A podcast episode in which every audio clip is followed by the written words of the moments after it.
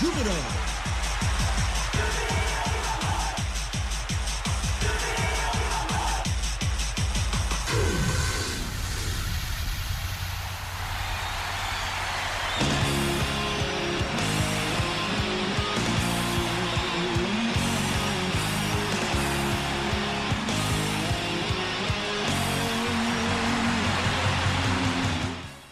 ジュビロ大好きそんな熱い気持ちをサポートするプログラムオレオレジビロ。こんばんは新井まなみです。6月16日金曜日夜9時を回りました。6月は負けなし。公式戦3連勝。ヒーローインタビューもいっぱいと、まあ、上機嫌でこのオレオレジビロ今夜迎えられます。6月3日のリーグ戦ブラウブリッツ秋田との試合に勝ち7日水曜日天皇杯2回戦蒲田マーレ讃岐戦に勝ちそして先週日曜日6月11日節目のリーグ戦第20節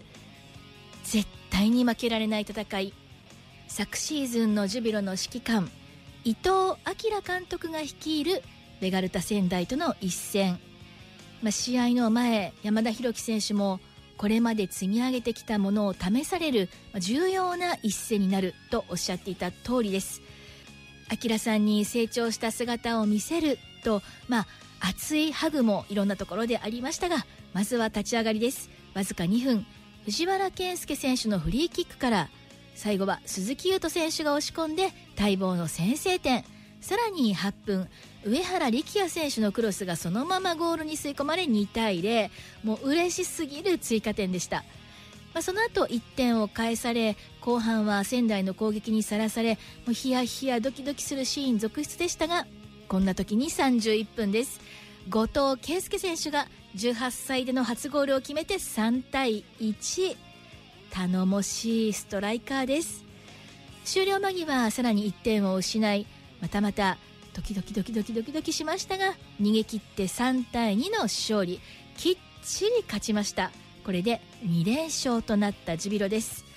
この1勝はね本当に大きい。嬉しいし大きいものになると思います。これで私たち5位なのねと5位に上がったことも喜ぶことができました。でもまだまこっからですね。ここからまた気を引き締めて戦っていきましょう。今夜もどうぞ最後までお付き合いください。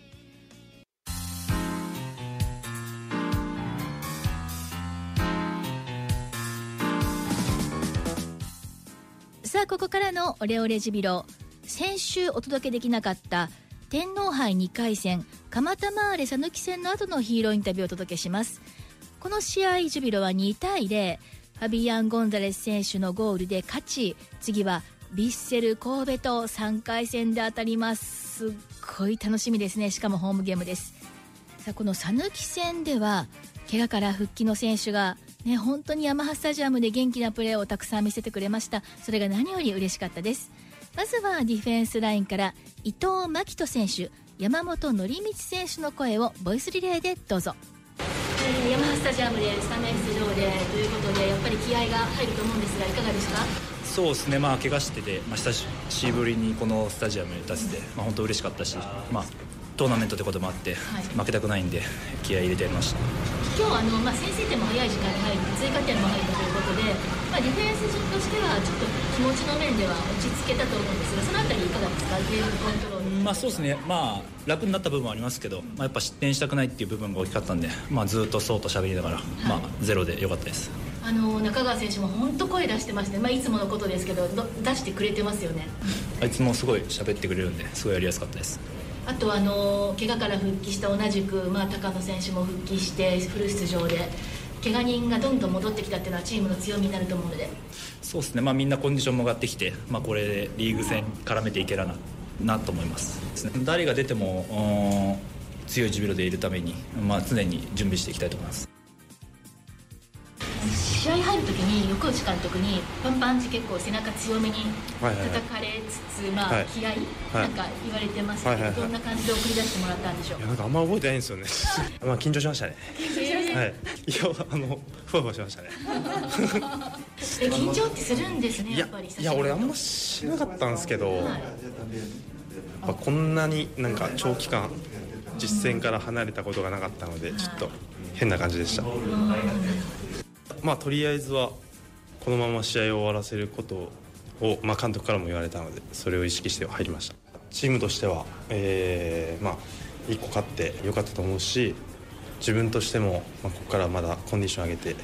チームに貢献できるように、はい、頑張っていきたいなと思います。あのこの前インタビューでおっしゃってたそのヤマハスタジアムで声援を聞くっていうのもできましたね、そうですね。はい、よ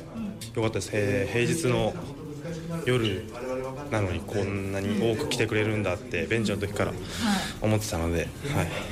まあよかったです。ただあんまり飛ばなかったですね。勝利は続くよもっとジャンプ踊るって言ってたのに。確かに。確かに言ってましたね。言ってましたね。もうちょっと忘れてましたよそんなこと。えいやまあふわふわしたんです。ふわふわした。じゃあ今度スタメンで90分出たらっすね。ってことで。そうっすね。はい。よろしくお願いします。地に足つけて。はい。はい地に足つけてお願いします、はい。ありがとうございはいありがとうござい。まます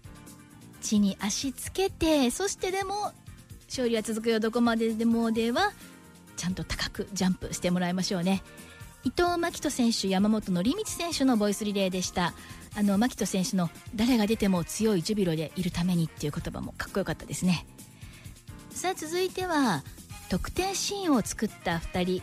ラッソファビアン・ゴンザレス選手と古川陽介選手そして山田裕樹選手こちらも3選手続けてどうぞ。No, siempre eh, con tranquilidad. Por ahí el portero me adivinó el remate, pero iba fuerte y no logró contener la ola, ¿no? Y por eso se marcó el gol. あの特に緊張したってことはなかったですであの自分も思い切って蹴ってでキーパーに触られましたけどもあの球が強かったんであのそれに負けることなくゴールに入ってくれました Sí, claro, esperamos que podamos tener un buen resultado con Senda y ahora ya nos enfocamos en lo que es ese partido y esperamos traer los tres puntos a casa, ¿no? えーまあ、あのこうやってやっぱり勝って、えー、と相手のところに乗り込むっていうのは非常に大きいと思いますそこで3ポイントをゲットしてそれを自分たちのホームに持ち帰っていきたいですストライカーとしてこう出た試合で必ず点を取るっていうのは本当に大きいことだと思うんですがそのあたりいかがですか？Sí, claro, para mí siempre es importante hacer goles. Eh, Siempre que, que el profe me da minutos es su intento, ¿no? Intento marcar goles porque de eso vivimos nosotros los atacantes. えーその通りであのやはりあの自分はあの、えーフォワードの選手なんで、えーそこはいつもおゴールを狙ってますたとえそれがこう短い時間だとしてもあのそこは監督が自分のことを信頼して使ってくれるわけですからあのどんな時でも貪欲にゴールを狙っていきたい狙っていきたいと思ってますまあ、自分はやっぱりストロングを一番出すっていうのを意識して、今日の PK 取ったシーン PK はあのあれですよね「陽介」って声がから飛んでたんですけど。あベンチ外からこう君にあこう叫ばれて。て言ったのはこうくんだったベンチ外から言われたの初めて まあそうっすね。蹴ればよかったなっていうのは正直思うんですけど、まあ、あの時自分がそう判断したんで、はい。まあ、いつの方が確率が高いっていう判断をしたんで、まあ、それは次自分が蹴ればいいかなって感じです。はい、なんかざわめいた PK シーンでしたもんねちょっと。そうですね、まあ、あいつも外してたんで、まあ、一回安心させたいっていうはい。あれもあったんですけど、まあ、自分も決めてなかったんで、はい。安心できないんで、どっちもどっちやなって感じです。でもね得点全得点を作ったのは古川選手という今日はまあ、そうです最近攻撃の形があまりうまく出せてないと思うんで、まあ、周りからベンチから見ててそれは感じてたことなんで自分の突破っていうのが一つの形ではあると思うんで、まさらに他のバリエーションで取れればいいと思いますし、まそういうミスだったり減らせればもっと出場時間も伸びるのかなと思います。試合復帰となりましたが、はい。まずは今日振り返っていかがでしょうか？そうですね。あのやっぱり天皇杯こういう、まあ、カテゴリーで言えばこう一つ下っていうカテゴリーの相手になりますけどすごく難しい試合になるっていうのを想定していたので、まあ、無失点でしっかり勝つことができたっていうのはすごく良かったなと思います。やっぱり早い時間の先制点追加点というのも大きかったと思うんですが、あのあたりゲームコントロールとしてはいかがでしたか？そうですね。先生ってすごく大事。かつ、まあ、早い時間に取られるとすごく楽になるっていうところはイメージはしていたので、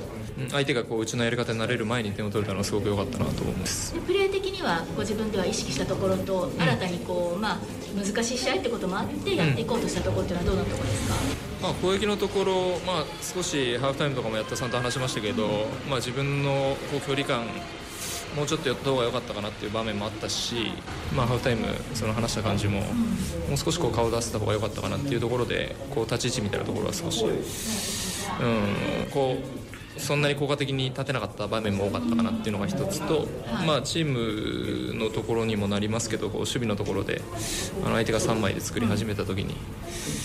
おそらく次の仙台も似たようなこう作り方してくると思うんですけど、まあ、ちょっと役割はっきりしなかったり入れられたくないところにボール入れられてしまったりっていうところがあったりはしたのでちょっとそこをこうなるべく修正したいなと思いながらプレーしてました。天皇杯2回戦蒲田回り讃岐戦の後のファビアン・ゴンザレス選手古川陽介選手山田裕樹選手でした。PK のシーン一つとってもいろんなドラマがありますね。あのラスト選手、藤枝との試合で外してしまっていたのでそれを決めさせてあげたい安心させてあげたいって思った古川陽介選手ももうなんて仲間思いなんだろうって思いますね。さあ天皇杯2回戦後のヒーローインタビューをお届けしました。以上クローズアップジュベロのコーナーでした。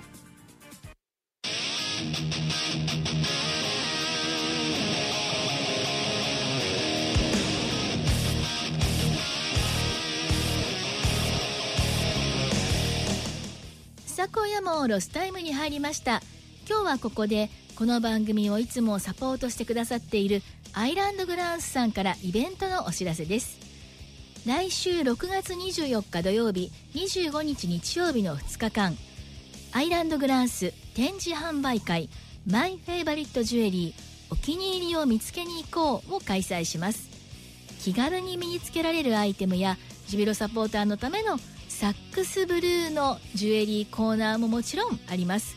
また毎回大人気プロカメラマンによる撮影もありますのでぜひ皆さん気軽に遊びにいらしてくださいね。私もこの会場遊びに行きます。ぜひお気に入りを見つけましょう。会場は浜松市中区サーラプラザサナル台です。お待ちしています。さあそろそろタイムアップですね。オレオレジュビロ。お相手は新井まなみでした。さああさって日曜日はルヴァンカップがあります。コンサドーレ札幌との一戦。アウェーですが勝って帰ってきてもらいましょう。どんな選手起用になるかも楽しみですね。どうぞ勝利と歓喜の週末を。